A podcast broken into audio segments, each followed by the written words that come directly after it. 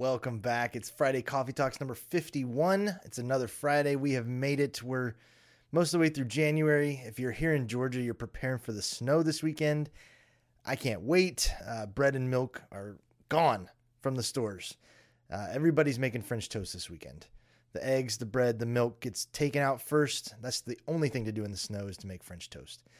Uh, I don't know if you saw it in last week's episode while we were on the road, but the Piggy Joe's merch is in. Uh, this is from our store. Uh, we got hoodies and t-shirts. We got hats coming. They just shipped. I'm very excited about that. So uh, check out the website. We'll have the merch up there if you want to get one for yourself with PJ. Uh, today we're going to talk about LinkedIn faux pas. Faux pas? What's the multiple of faux pas? Whatever. LinkedIn do's and don'ts.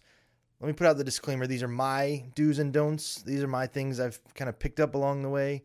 Um, maybe some of them are for you, maybe some are not. So, um, you know, take that as it will. Um, this comes from me and my brain and maybe a little consultation with some of my friends. But for the most part, this is my opinion. So if you're doing any of these things, don't feel judged. You know, maybe just try to do a little better.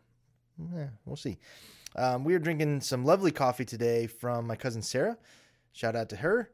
Um, what is it when I guess Sarah's technically my cousin in law? When your cousin gets married, what's their spouse's relation to you? Whatever. She's my cousin. So thanks, Sarah, for this coffee. Mm, it's delicious and very hot. Um, so, anyways, back to LinkedIn. Let's talk about LinkedIn today. So, we're going to start with uh, kind of the, some of the things on your profile, starting with the profile picture. Our world has become less professional. I think that's pretty fair to say over the last couple years. Um, that's one of the lasting impacts of COVID that may not ever go away. Um, you know, the debate of return to office, work from home, blah, blah, blah.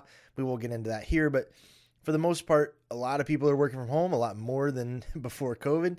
Some of them are never going back to the office. And so the days of having to have a pristine headshot are gone, I think.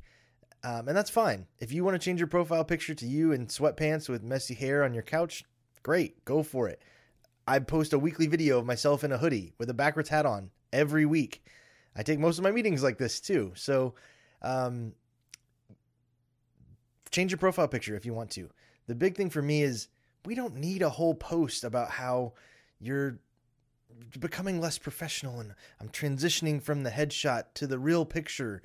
Um, that's great. I applaud you for that. That's awesome. Do your thing. But at this point, it's you don't need a whole post about it. It's just it's irrelevant. It's unnecessary at this point. Just change his profile picture. Move on. Um, the next thing is taglines. So taglines is used to be almost exclusively just job title, like what you do. That's what mine is, and that's fine. You know, I, that's like I said, that's what I'd use. The ones that get under my skin are the ones that are just a series of nouns that don't really tell anything about you. It's like innovator, entrepreneur, evangelist. Like, okay, those are cool sounding words, and you may be all those things, and that's awesome. But I feel like LinkedIn is a social network, and people are trying to find out about you. A lot of times they're trying to sell to you. Um, and if you just put eh, kind of uh, these fancy terms in your tagline, like that doesn't really mean anything. Um, the influencer way to do it is to have you know a statement about uh, I impact these people and I've created these amount of businesses and all that kind of stuff. That's not for me either. Um, if you want to do that, there's no problem with it. But um, for me, it's this is what I do. This is my job. This is who I am. Um, kind of get away from the innovator. Uh, alongside that comes with about me, and I feel like this is the one I see more often than not, where people start to inflate their image a bit. Their ego kind of gets the best of them when they're writing those about me's. If you if your paragraph goes on and on about how you regularly chat with Fortune 500 CEOs and influence them by blah blah blah blah. No, you don't. No, you don't. The the best cold callers in the world post on LinkedIn.